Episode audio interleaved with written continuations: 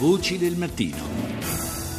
E adesso occupiamoci di Cina, la cui crescita economica è superiore alle aspettative, nonostante un parziale rallentamento. Parliamo nel secondo trimestre di quest'anno di una crescita comunque a dir poco consistente. Ne parliamo con Marco Madinelli, corrispondente RAI da Pechino. Intanto eh, buon pomeriggio per quanto ti riguarda, immaginiamo Madinelli grazie, qui è già mezzogiorno e un quarto, ecco, buongiorno ecco, a voi agli ascoltatori.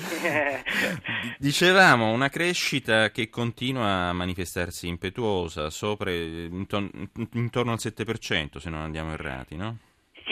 Il dato ufficiale diffuso dal governo ieri è del 7%, in leggera crescita rispetto, questo è il dato del secondo trimestre di quest'anno, dicevo in leggera crescita rispetto al primo dove si era assestata al 6,9% e dato interessante è anche leggermente superiore alle aspettative degli esperti, il 6,8% stimavano 14 economisti contattati dal Wall Street Journal, il 6,9% una quarantina di economisti della Reuters.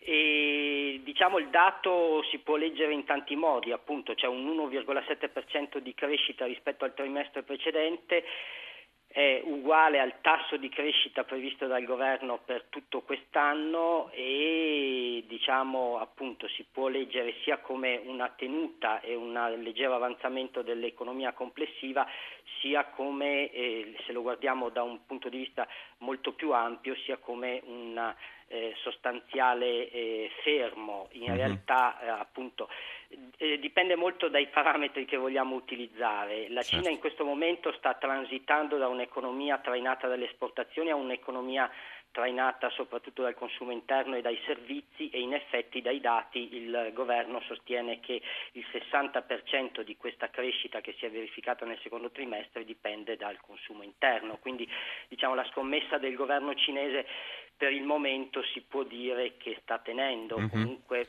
fa vedere appunto dei risultati eh, eh sostanziali. Ecco. ecco. diciamo che probabilmente hanno giovato anche una serie di riforme economiche da quello che abbiamo letto, tra cui il taglio dei tassi di interesse.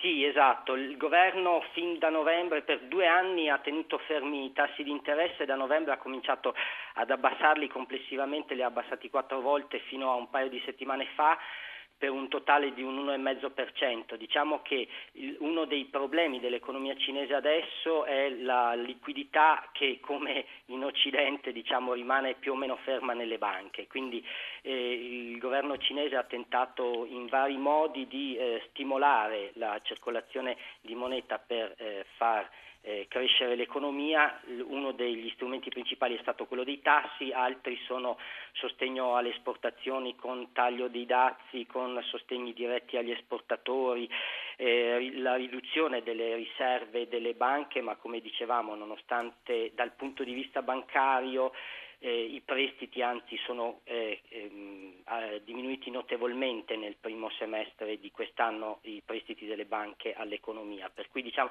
tutta una serie di strumenti che il governo sta cercando di utilizzare per eh, far muovere l'economia, anche perché diciamo, la Cina è un paese centralizzato e autoritario, detto questo funziona come una repubblica federale, nel senso che le province, quello che noi certo. chiameremo regioni, hanno un'amplissima autonomia per cui poi di fatto anche una certa polemica sui dati reali, mm-hmm. eh, se siano reali o meno, dipende anche dal fatto che spesso nelle province per raggiungere i, gli obiettivi fissati dal governo truccano i dati e quindi... E questo e, anche va tenuto conto. Bene, grazie esatto. a Marco Madinelli, ricordiamo corrispondente RAI e da Pechino.